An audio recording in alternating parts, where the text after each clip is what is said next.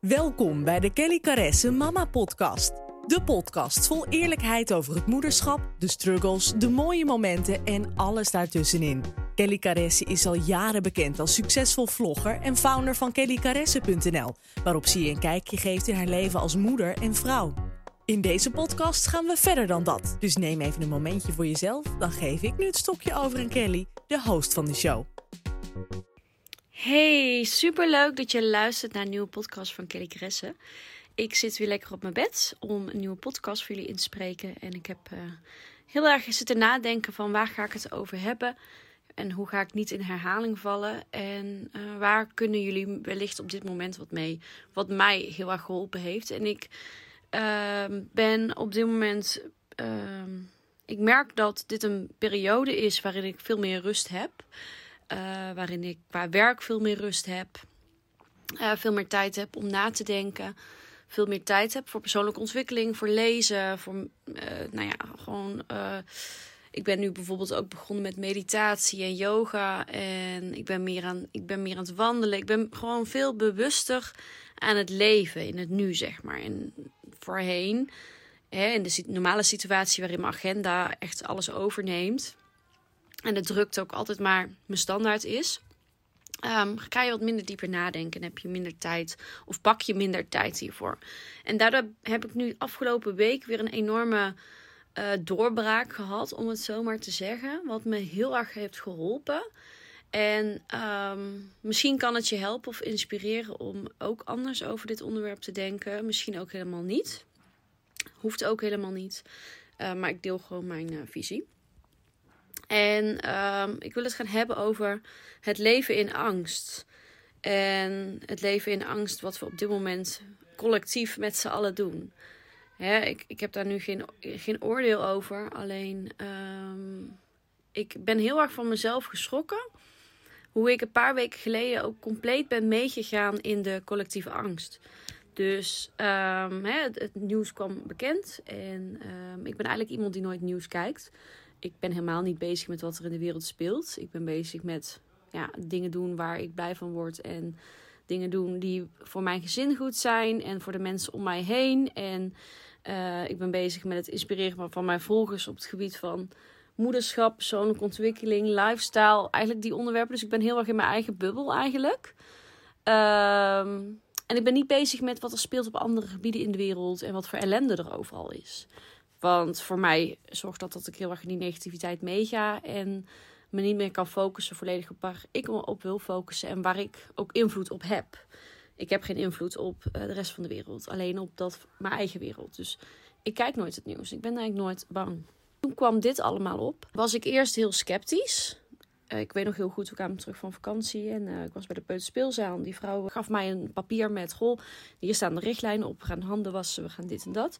En ik zei toen tegen haar, en dat voel ik me nog steeds wel schuldig over. Oh, oh oké, een beetje overdreven. Of volgens mij valt het allemaal toch wel mee. En, uh, en dat is in een weken switch naar: wow, dit is ernstig, dit is eng, het komt dichtbij, ik hoor bij de risicogroep ja of nee, wat als we het krijgen. En al die angsten die we massaal zijn gaan voelen, ben ik ook gaan voelen. En ik ben ook het nieuws gaan kijken. Dat ik op een gegeven moment soms al twee, drie keer per dag nu.nl en RTL Nieuws ging checken.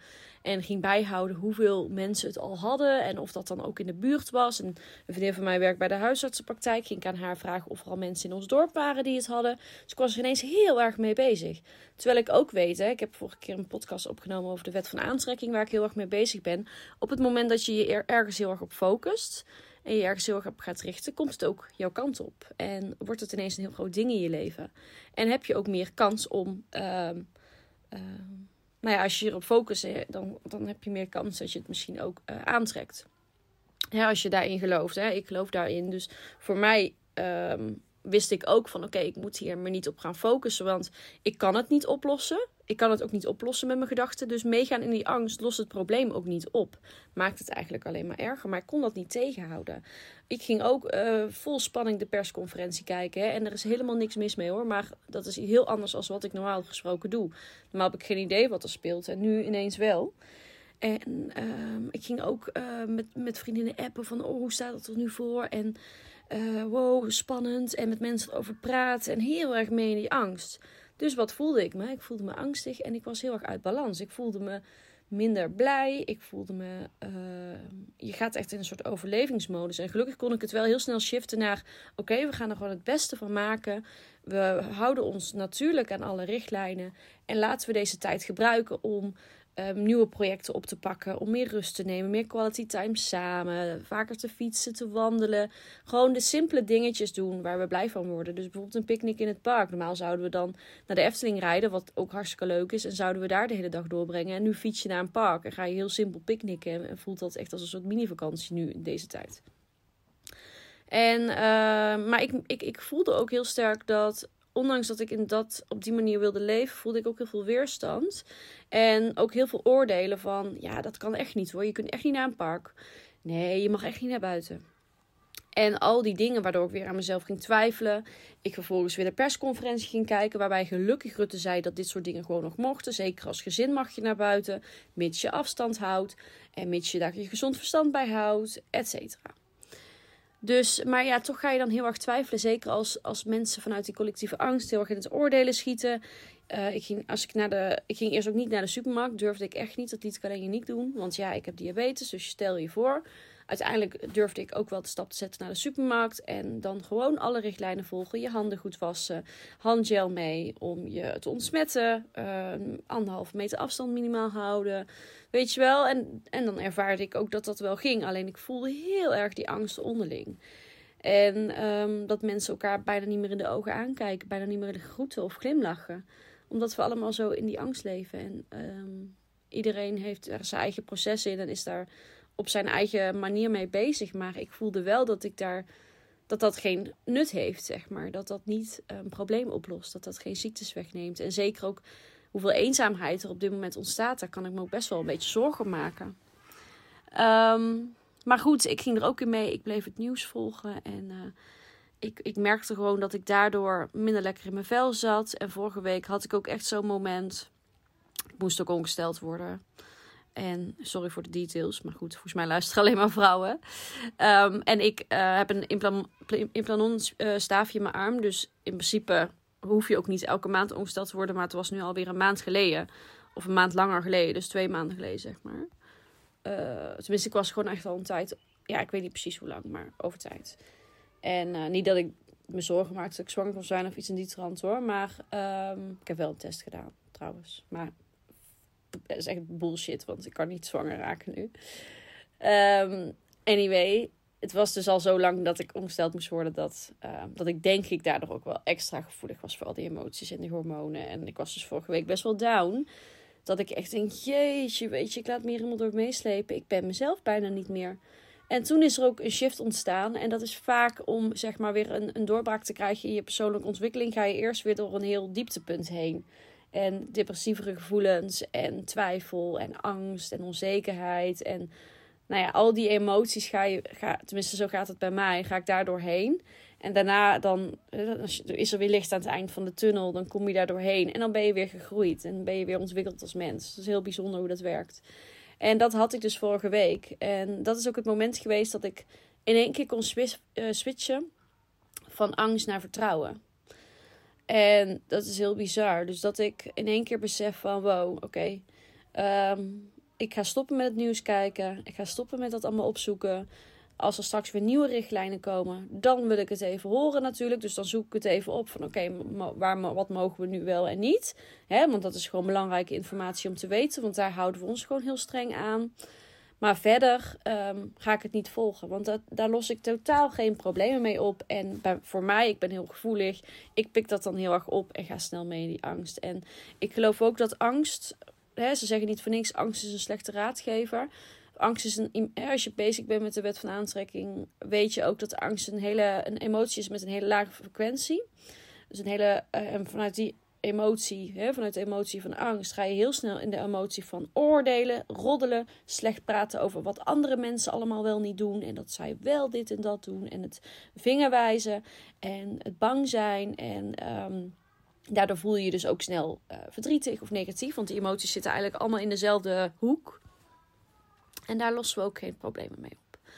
Um, Bovendien is het zo dat als je heel erg in angst zit, dat merkte ik zelf ook, is je weerstand veel lager. Ben je veel vatbaarder voor verkoudheid, virussen, nou in dit geval ook hè, het virus wellicht. Dus het, helpt je ook niet om in die angst te leven. Wil niet zeggen dat je daardoor maar leven de lol en coronaparties en uh, met mensen om moet gaan en weet ik het wat allemaal. Houd je aan de richtlijnen, maar die angst gaat het probleem niet oplossen. En ik denk ook dat in de massale angst waar we met z'n allen zitten, want die is heel voelbaar. Zeker als je, nou ja, ik voel het heel erg als ik in de supermarkt loop bijvoorbeeld. Of ik, ik was laatst in de kruidvat. Nou, ik voelde me bijna een soort van inbreker dat ik, dat ik even een rondje liep. Ehm, die massale angst die heel voelbaar is. Ik denk ook dat als we straks op een gegeven moment weer naar buiten mogen en alles versoepeld wordt, dat we in één keer een soort van nieuw probleem hebben ontwikkeld. Waarin we angst worden voor, angstig zijn voor andere mensen. En niet zomaar meer mensen vertrouwen en uh, het normale leven weer oppakken. Dus um, ik ben benieuwd wat dit met jullie doet. Maar voor mij was deze doorbraak, en, en die, daar is, heb ik echt een aantal weken voor nodig gehad. En uh, me echt wel heel rot ook bij gevoeld een hele, echt een verlichting, zeg maar. En, um, en uh, dat uitzicht bij mij gewoon dat ik me veel positiever voel. En ik heb er vertrouwen in. Natuurlijk kan het virus, kunnen wij het nog steeds krijgen. En um, weet je, dat verandert er niet door. Alleen ik denk wel dat als je. Ik vertrouw erop dat het goed komt. Dat het om een reden gebeurt. En dat als, als je. Nou ja, goed, daar wil ik niet te veel uitspraken over doen, want daar heb ik ook uh, helemaal geen verstand van. Maar mijn boodschap is eigenlijk dat als je probeert erop te vertrouwen dat het goed komt. Um, en kunt onderzoeken of je jezelf kan helpen meer in het vertrouwen te stappen. Dus bijvoorbeeld het nieuws niet meer te kijken en niet meer met iedereen over praten.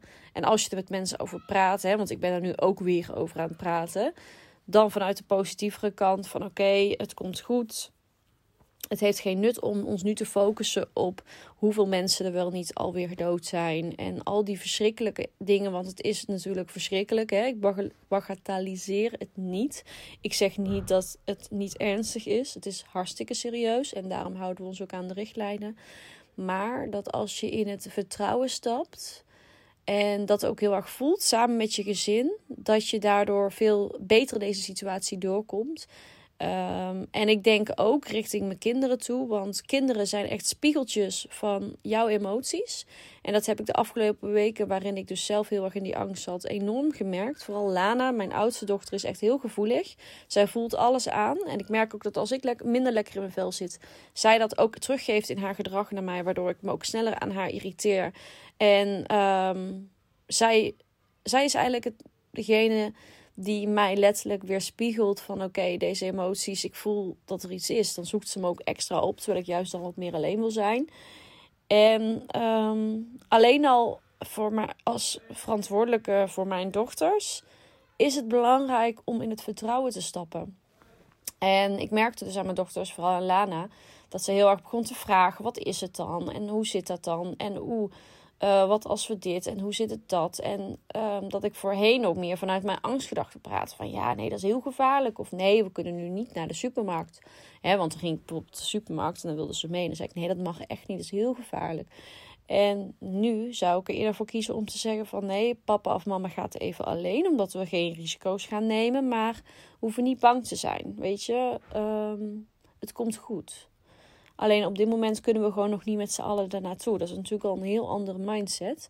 En nog steeds ben je daardoor, hou je je gezin daarmee veilig. Maar ik denk wel dat als ouders zijnde dat we ook naar onszelf mogen kijken. En dat heeft bij mij ook een paar weken geduurd. Dat we onze kinderen niet mogen mees... Of mogen, dat moet iedereen zelf bepalen. Maar ik wil in ieder geval mijn kinderen niet meeslepen in deze collectieve angst. Omdat ook zij um, doorontwikkelen. En ook zij, hun leven gaat ook gewoon door. En um, zij kunnen er ook niks aan veranderen. Dus het verandert ook niks als ook zij in die angst gaan zitten. En daarmee maak je deze periode natuurlijk ook veel zwaarder en heftiger. En um, ik kan me wel heel goed voorstellen dat het, het is niet makkelijk om in die positiviteit of in dit vertrouwen te stappen. En zeker als je van dichtbij natuurlijk hebt gezien wat het doet. Dus nogmaals, hè, voordat er mensen uh, zich uh, voor het hoofd gestoten voelen met dit verhaal Um, ik, ik zeg niet dat het geen ernstig probleem is en dat we allemaal maar lang leven de lol en uh, no worries. Nee. Ik zeg alleen, kijk wat je nu voor jezelf kan doen om, um, om meer in vertrouwen te stappen, om minder bang te zijn. En om meer um, om positiever, ja, om jezelf niet te voeden met steeds maar meer negativiteit en angst. Dus dat kan zijn minder het nieuws kijken, dat kan zijn er minder over praten of iets anders doen wat voor jou werkt om wat positiever je te voelen in deze situatie. Want ik denk wel dat als we met z'n allen in een positieve energie gaan staan en ons positiever gaan voelen, um, dat we dan ook met z'n allen um, positiever deze periode doorkomen. Dat we dat minder, dat het niet. Uh, nou ja, goed ik denk dat dat voor iedereen beter is. Zelfs als je het virus wel of niet krijgt, dat als je positief bent en optimistisch bent, dat je sneller je goed gaat voelen. Misschien ook sneller geneest. Je, je weerstand is gewoon hoger als je je goed voelt. Het is gewoon bewezen. Dus ja, ik denk gewoon dat het goed is om erover na te denken van hoe voel ik me hierbij en wat kan ik, hoe kan ik mezelf naar een iets positievere emotie uh, turnen, zeg maar. Om ook naar mijn kinderen toe daarin een voorbeeld te geven. En ook hen niet te voeden met angst. Want ook zij vragen daar niet om en ook zij hebben daar niks aan. Het is niet zo dat we het coronaprobleem oplossen door met z'n allen maar gewoon heel bang te gaan zijn. Um, het is ook niet zo dat je het oplost met allemaal heel positief zijn. Maar ik denk wel dat je daardoor het draaglijker maakt met z'n allen. En dat je daarmee ook een fijner voorbeeld geeft aan je kinderen.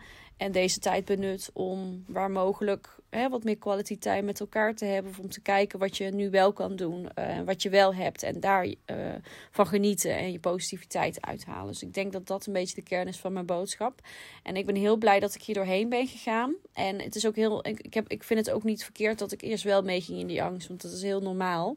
Heel menselijk. Je neemt gewoon emoties van anderen over. Je gaat daarin mee. En dat is heel normaal. En soms voelt het ook alsof je houvast hebt door continu maar op te zoeken hoe het zit.